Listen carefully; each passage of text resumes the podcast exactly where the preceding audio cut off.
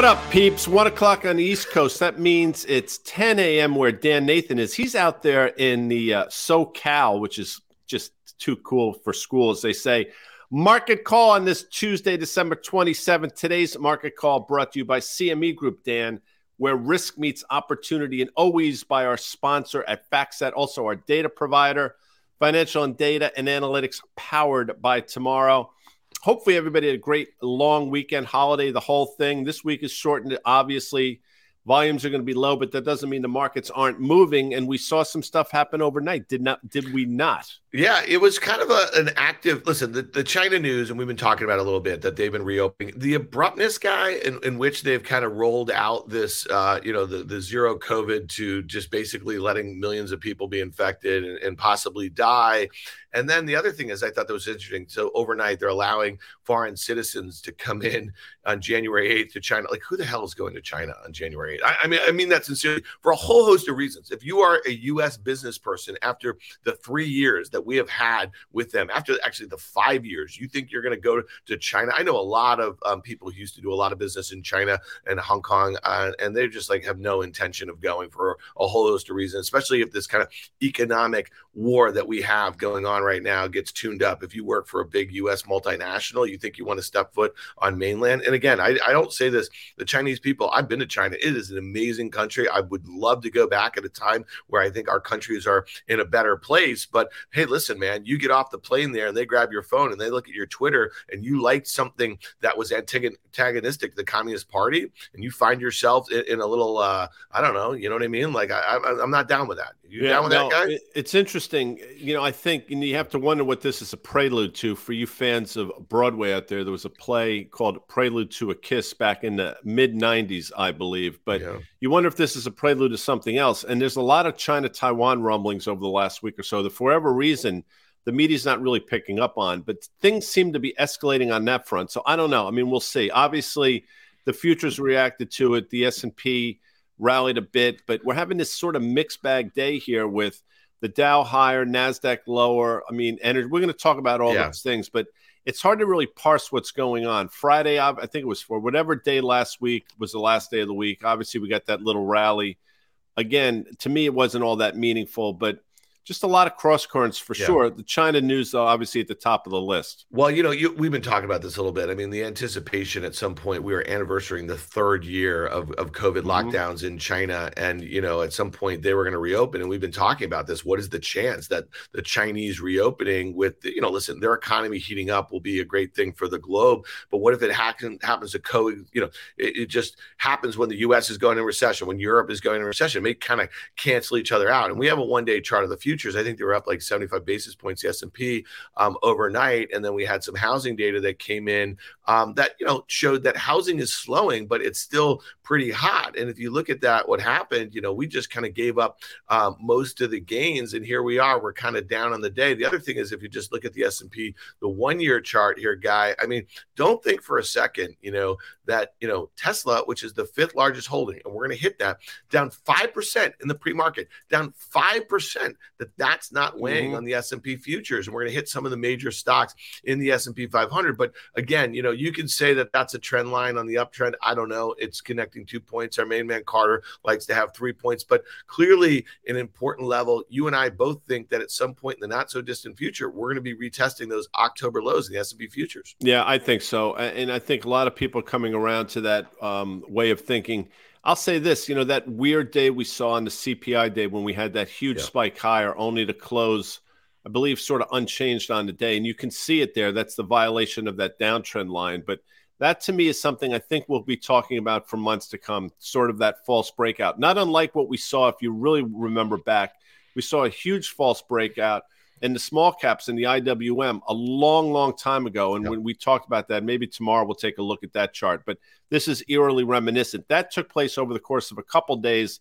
This obviously took place in the course of a couple hours. But if you look at this again, it's not that I'm bearish for the sake of being bearish. You just try to connect the dots and figure out what's going on. And I don't know what positive catalysts are out there. And I keep going back to the David Tepper interview last week on CNBC where he basically mirrored and echoed a lot of the things that we've been saying. I'm not suggesting he listens to, watches, but I only say that because I was echoing what he would been saying prior to that. So it all sort of makes sense to me.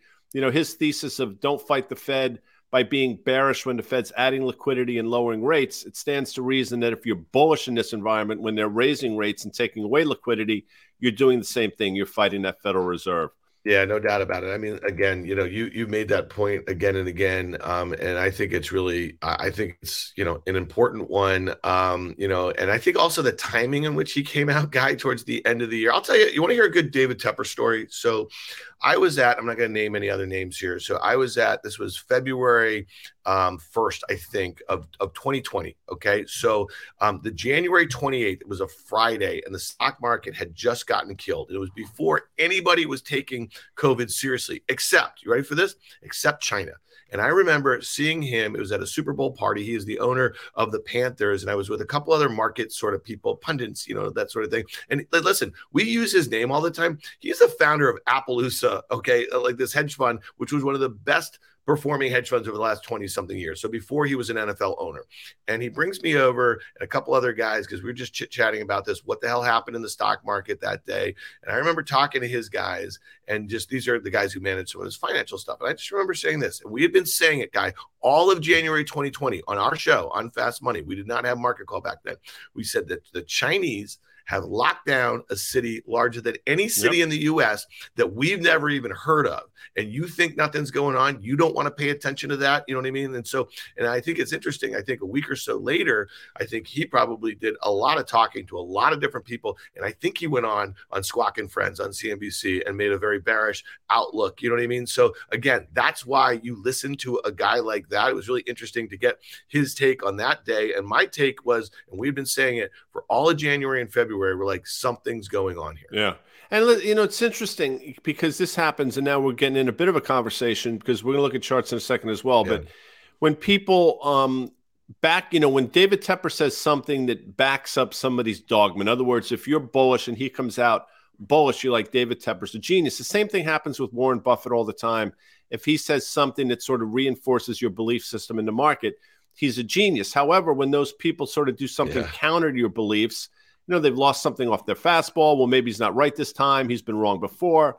And it's fascinating to hear that. Again, it comes down to, you know, the reinforcement of what you want to believe. I just listened to him and take in all the things that he's been saying all along. And it's interesting you say that about China real quick, because I remember saying, if you believe, you know, this is going on. So you can't have it both ways. You can't be bullish when China's a growth engine for all things yep. US and Apple and Starbucks and McDonald's and then discount it to your point, when they're closing down a city that's bigger than anything we have here in the United States, yet people do that over and over again. Yeah, they do. Well, we're going to hit some of those Nasdaq stocks because, again, you know, some of the stuff on like this is CME, this is macro day here, guy. But a lot of the things that are moving around have a huge impact on on some of these U.S. multinationals. Just really quickly, because the Nasdaq 100 futures, we've been talking about this. You know, you just mentioned that the S and P got above its 200 day moving average. Well, the Nasdaq 100 futures did not, and they never mm-hmm. breached that. Like, look at to the penny, as our friend Carter would say, um, on the downtrend. And one of the reasons I'd say this uptrend that the Nasdaq 100 futures are sitting on right now is more important than that S&P um, uptrend because this is the third point, right? We have that October low, then we had the retest in November, and now we're kind of retesting it again. And look at how much closer we are to those October lows. And again, we know that there's been this huge rotation into value, um, and and you know I'm not sure how long that's going to last. When you think about some of the areas where it's also we've seen rotation into like staples, which are not exactly valued but deemed defensive in the same right that some people, you know, kind of look at like value stocks. To me, that's not the sort of thing that helps put in a bottom. What is going to put in a bottom is the S&P or the Nasdaq futures, excuse me, you know, careening lower and having some sort of capitulation at some point early next year. But I'll say this guy, and I don't know if you're catching this too, you know, it's kind of becoming consensus that the first quarter or the first half of 2023 is going to be really bad for the stock market. That also makes me a little nervous. No, it makes you it makes you nervous in terms of your thesis. I understand yeah. that, but you know, it doesn't mean again. Part of the consensus, though, into the fall was you'd get this year-end rally, yeah. and then you'd have a terrible first quarter. You really haven't seen. You know, we have a couple days left here you haven't seen a meaningful rally. So that part of it seems to have been shot down a little bit. And, you know, sometimes consensus can be right as well. And, and, I know you know that, but I understand what you're saying. It seems a foregone conclusion that everybody seems to think lower. I'll say this: it doesn't feel again to me like we've capitulated to the downside. I think that capitulation will look like a number of things, and we'll talk about individual stocks in a minute. But you know, Apple giving up, which it is today, a new 52 week low. We'll look at that. Obviously, we'll talk about Tesla, but all these tech stocks now with rates going higher, seemingly under pressure. Again, it's hard to paint a bullish outlook. You just look at these charts and you say to yourself, you know, there should be one more leg lower here yeah. before something happens, before there's a change in sentiment or there's just a basically evaluation where you can get your arms around that type of thing. I just don't think we're there yet. Well, and, and that's the point. I mean, and yields, I mean, you and I both thought that they would top out when they did. I did not expect to kind of catch a bounce here. We're looking at the 10 year US no. Treasury yield and look where, you know, it, it, kind of bounced where it should have in, in that three and a half sort of range, uh, if you will. And that the uptrend that had been in place for about a year is also where it happened. But talk to me, Guy, a little bit about why you think that's happening. And then let's talk about this 210 um, yield um, spread here because you know you'd been calling for first a, a 50 basis point you know wide which was massive and then it almost got to 1% and and here we are we're kind of rallying a little bit. The the two year okay is staying steadfast bid and that's because the data is maybe the economic data is coming in hotter. So now the whole notion that the fed is going to have to stick around with high rates for longer but you and i were both in the camp that the 10 year would continue to go lower as a reflection of growth. Now some people say we're misreading that. Curious on the whole whole yield picture as we head into yeah, 2023? It, this one's got me a li- little bit confused.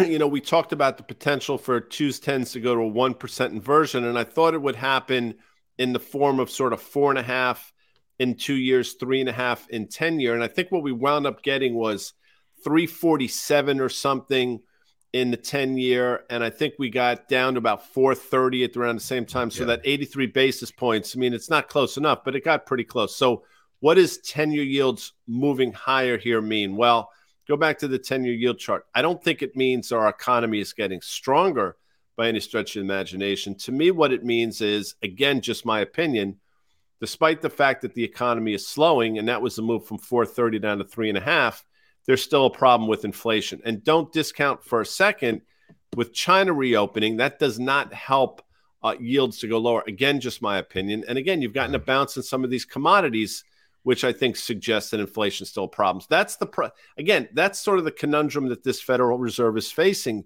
You know, it seemingly things are working out, but when there's a sense that they might take their foot off the pedal, the things that were problematic start to reaccelerate again. So I don't think necessarily um, they're all that thrilled about yields moving the way they are, but maybe I'm missing the boat here. But again, just to synthesize it, I don't think 10 year yields moving higher is bullish. I don't think they're moving higher because things are getting better. Yeah, well, I guess you know if we look at the CME Fed Watch tool, you know if we're looking out to March, and the next meeting is Feb one, but then in March, you know there's a, what a uh, nearly I don't know fifty some percent probability that we see the upper band of Fed funds at five percent, and then there's mm-hmm. you know a twenty five percent probability or something that we see at five and a quarter. I don't know if that math is correct, but I'm just kind of eyeballing that a little bit. Um, Guy, you just mentioned commodities. You actually been talking about this for a while. The combination of let's say yield yields coming lower, right? And then China reopening, eh, you would have this commodity move. And again, you know, this is one of the reasons why, you know, I think stocks are obviously having a tough time over the last couple weeks or so since that last Fed meeting. You know, we basically, you know, the Fed said this, and whether the algos read it or not, is that the rate that has been elevated in historic fashion is going to stay elevated yeah. for a while, even though we're seeing the chances of Fed increases or rate increases, you know, kind of decline, at least the size of them, that sort of thing, and the amount of them next year. But this crude chart is really interesting to me because, you know, just as people were doing this um, for, I guess, sport, when we saw, you know, uh, a, a, gallon of gas at five, six dollars, you know, six months ago, now they're posting under three dollars. Okay. And so if you look at crude oil, I mean, this is not that bullish of a chart, guy. I would expect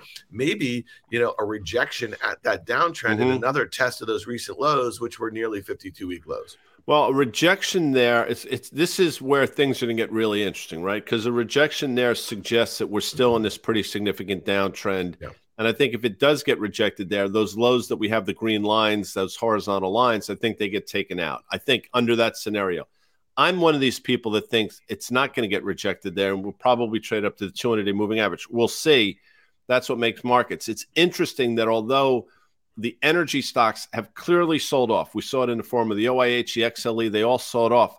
They didn't sell off um, in that meaningful way. In other words, the commodity definitely underperformed, but the stocks, you know, hung in there in sort of if you apples to apples version uh, uh, if we try to equate the two. Yeah. Which i th- still think is interesting. A lot of people talking about energy stocks for, for to be the driver in 2023 um, again we had we had an analyst came on to fast money two weeks ago or so and suggested that crude could rally 50% in terms of brent into may of next year We'll see. And then we had again Helima Croft on our podcast on the tape talking about she didn't give numbers and and and levels for crude, but I think overall she was bullish at these levels. So yeah. it's fascinating to see. But again, crude going higher here I, I don't think is particularly bullish for the broader market, and yeah, it makes let, the Fed's job that much more difficult. Let me tell you this, and I know that you traded crude and a lot of commodities for a while, and I never really trade them. I've traded ETFs in and around them for years, and, and I don't pretend to have the kind of macro understanding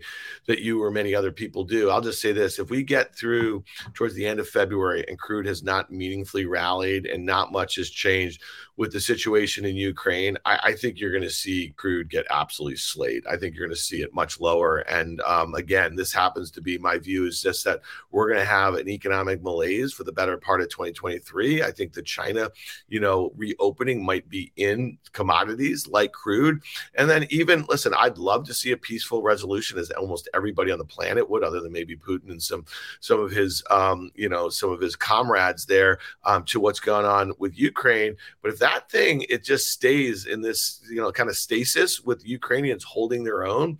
I mean, I just don't I don't see a scenario. And, and, and let me tell you something: if there was ever a solution to it, can you imagine if there was like a peaceful resolution that the rest of the world, the West, felt good about? I mean, crude's going much lower. I mean, mm-hmm. in, in my in my opinion. And then the other the flip side of it is is that after when we anniversary guy the one year of this thing which is coming up in the next month or two or something like that think about how much time western europe has to wean themselves off of their dependence on russian oil and so we might just have a new world order as it relates to demand for commodities natural gas and crude which could change the whole supply demand you know situation and the leverage that people like the russians have on the west yeah no listen all great points and that's obviously an outcome that could happen and to your point if those things do come to fruition, crude's going to go lower, and then you wonder what's going to happen in broader markets. That's rally the S and P.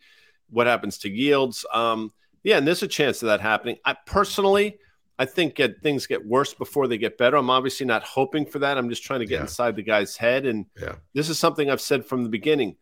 He he cannot tolerate losing whatever the word means to Ukraine. I don't think that's palatable to him. I think he can understand and tolerate losing, taking on NATO and losing to NATO, because the history books will suggest that he's the one guy that tried to restore the grandeur of the Soviet Union by taking on NATO and losing. I think that's something that he could um, wrap his arms around. So, yeah. what does that mean? What does he have to do to sort of initiate that? And I think you know the seeds are set and Helima Croft spoke to that as well, well if you go back and saying, listen to our podcast you're saying testing a tactical nuke okay yeah. so like he's not and likely doing something to, antagonistic can I tell you something NATO though? nation so guy if he tests a, a tactical nuke somewhere where there's no you know kind of um you know casualties that sort of thing I mean the, I think the whole world, I, I, think it backfires big time. I think the Good. whole thing is backfired on him. I, I don't think, I mean, I, you know, what do I know? I was a poli sci major 25 years ago. Um, but I'll just say that I, get it. I just think that a lot of very smart people, including Helima, are saying the chances of him doing something on that front for the very reasons that you've been saying for a very long time. And I think that's really interesting. So watch stuff that's going on on the on the border of Poland, to your point, right? Because um, there's a lot of funky stuff to go on there. All right, let's just hit the dollar here, guys, because because this is one where if you look at the Dixie, the US dollar index, again, we know that 50% of that is the euro here. It kind of had that blow off top. It's at a key technical level. I think it's interesting what the dollar is doing relative to what the 10 year US Treasury yield's doing. So, thoughts here, because clearly this is good year over year or quarter over quarter sequentially for US multinationals, right, who rely on sales overseas. But this is a one year chart, and you still see that year over year, you know, difficult comparisons, are we likely to see the US dollar just kind of implode? And what would, when I say implode, I don't know, come back into, right. you know, 100 or something like that? That was a psychological important level. And what would that mean, I guess, for equity valuations? I guess a lot of it has to do with where yields are also. Yes, a hundred percent yields are a big component of this. But now you've seen uh, central bank intervention on behalf of their currency, and I yeah. go back to you know the Bank of Japan.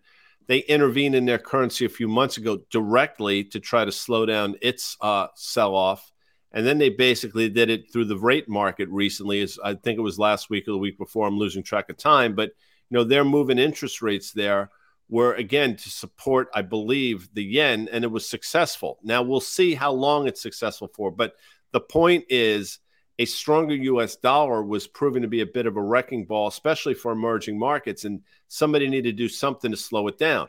Now, what I find really interesting, despite the fact that rates have gone higher here in a, in a pretty meaningful way in 10 year, you haven't seen the same bounce at all in the dollar. So there's a disconnect. And again, you know, I'm not an economist. I say it all the time. I don't necessarily understand what it means, but if the dollar continues to go lower, you're right. It'll be a tailwind for U.S. multinationals, but also be a tailwind for the commodities market. So, do they cancel each other out? You know, that's why you're really in an environment now where you can look at a lot of these things, and again, depending on your dogma, you can make any you can make any rationalization or any decision you want to make.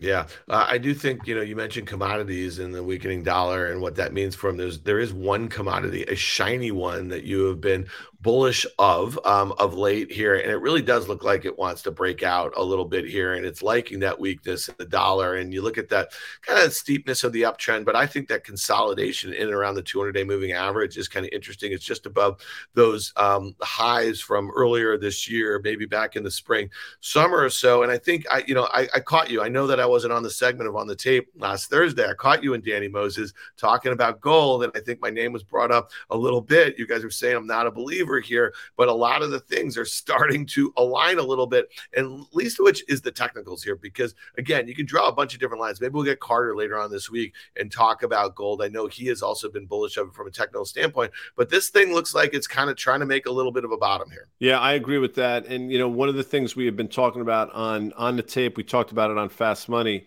and I think we brought it up on this show as well, is the fact that central banks are buying gold in record amounts. 2022 was probably going to go down as a record year for central bank purchases of gold. Now, it hasn't manifested itself in the price. I totally understand that. And quite frankly, again, we play this game a lot. If you had told me at the beginning of the year how much gold central banks would be buying and all the things that would happen over the course of the year, I would have said gold's at least $2,500 an ounce, if not higher. Obviously, that's not the case, but it has seemed to put in a short term bottom. It is flirting with the 200 day moving average. It's still trading on this sort of uh, pretty steep uptrend line. And the question is, what's going to be the catalyst? I don't know the answer to that. Is it the aforementioned China, Taiwan? Is it something again escalating in in Western Europe? I don't. Again, I don't know, but it's certainly behaving a lot better than it has. I mean, it, it was pretty difficult sledding uh, from early spring into the fall.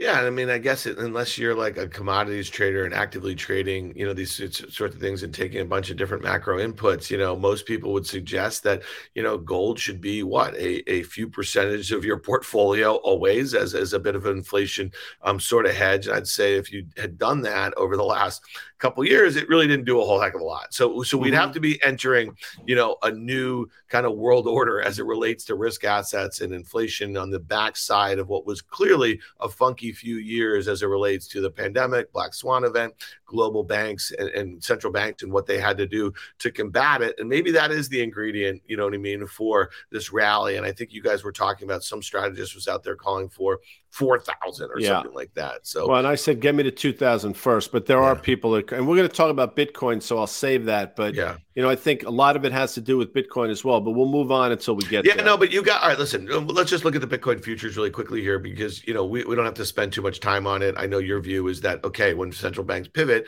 um, and they get more dovish, that's when this thing happens. I mean, it adds like it acts like death here, guy. You know, it's below that kind of you know that seventeen thousand sort of level. It's consolidating here. Feels like it wants to make another leg lower. And I do think it's interesting that you know we've often talked about when Bitcoin was raging from twenty thousand to forty thousand to sixty thousand, it definitely stole some of the luster of gold. 100%. The idea of using this digital thing that's easy to buy and sell, and you know people don't physically own the gold that they're basically speculating for the most part. You know what I mean? Um, as it relates to an inflation hedge. So why not Bitcoin if if everyone thinks it's that thing? Well, it proved not to be that thing. It acts like death here. Um, again, I don't think we have to spend too much time on no. it, but I just your your and I don't want but yeah. but it's interesting. And again, you know, I'm glad you brought that up because in the in the world of Bitcoin, and you know the fact that I think Bitcoin was created to combat fiat currencies and again central banks that have sort of gone astray.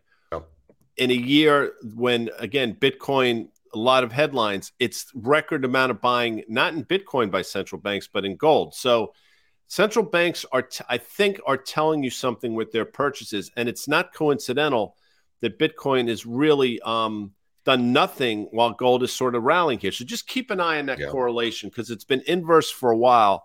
And there's some really strange things under the surface here as well. All right. Speaking of strange, stranger things here, guy, we have three stocks, three tech stocks that we think are important. We talked about those NASDAQ futures and they're sitting right on that uptrend. And I do think it's interesting that, you know, um, when I look at the top holdings in the NASDAQ 100, they obviously change. Um, Apple is no longer in the QQQ. That's the ETF that tracks the NASDAQ 100. It is no longer the top holding. Microsoft, okay, has kind of um, you know, it's kind of uh, you know, supplanted it. Supplant, nice word there. Okay, but Microsoft still has a 1.8 trillion dollar market cap. You know, Apple has a two trillion, and I do think it's interesting that Apple is now making matched 52 week lows. It's down nearly, you know, I want to say 30 um, percent or so. Yeah, this is Apple, that, and a year yeah. ago, I think is when it made its all time high.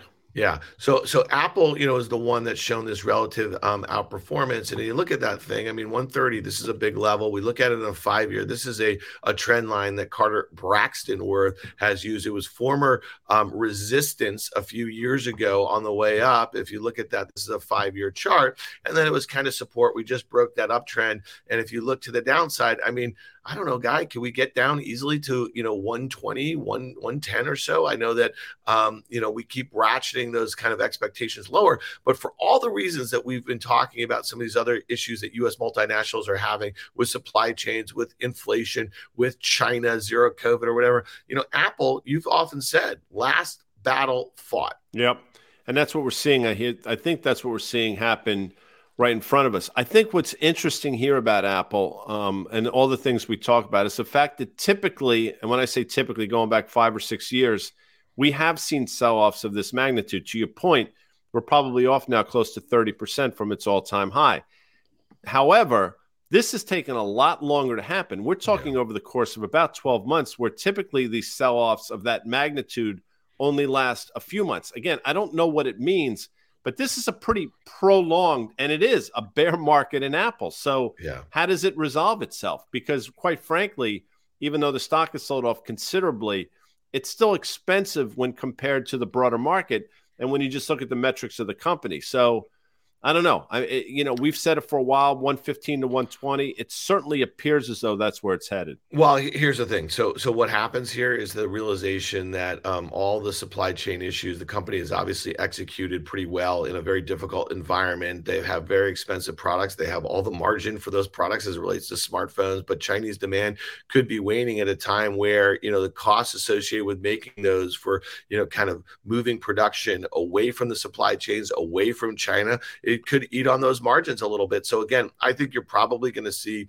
um, a pretty negative quarter out of China, uh, out of Apple. We know that lead times on iPhones have been really difficult since they launched this new product, and then maybe that's how this thing bottoms a yes. little bit because we've seen probably... well we've seen that before though, and I'm not, know, but yeah. you know we have seen historically that when they come out with some catastrophic guide, you know, you're usually within a couple weeks of a bottom, not only in the stock, but in the broader market as well. So, to a certain extent, I think that you're almost hoping for that. Yeah. And then let's just kind of piece this together with two other stocks here. So Nvidia is another one we've been talking about a lot. Again, you know, if you look at it from, you know, here's a two-year chart here. It just got rejected. It had that breakout, but it got rejected at that downtrend. Um, had a massive, I think you've been highlighting this a few times, 50, 60% off of those lows. And it likely tests that for all the reasons that we talked about as it relates to Apple. You know, we're seeing huge inventories build up of all different sorts of chips as consumer demand um, has kind of waned. So these stories are kind of related. Let's kind of take another look at this one when it's kind of retesting those October lows.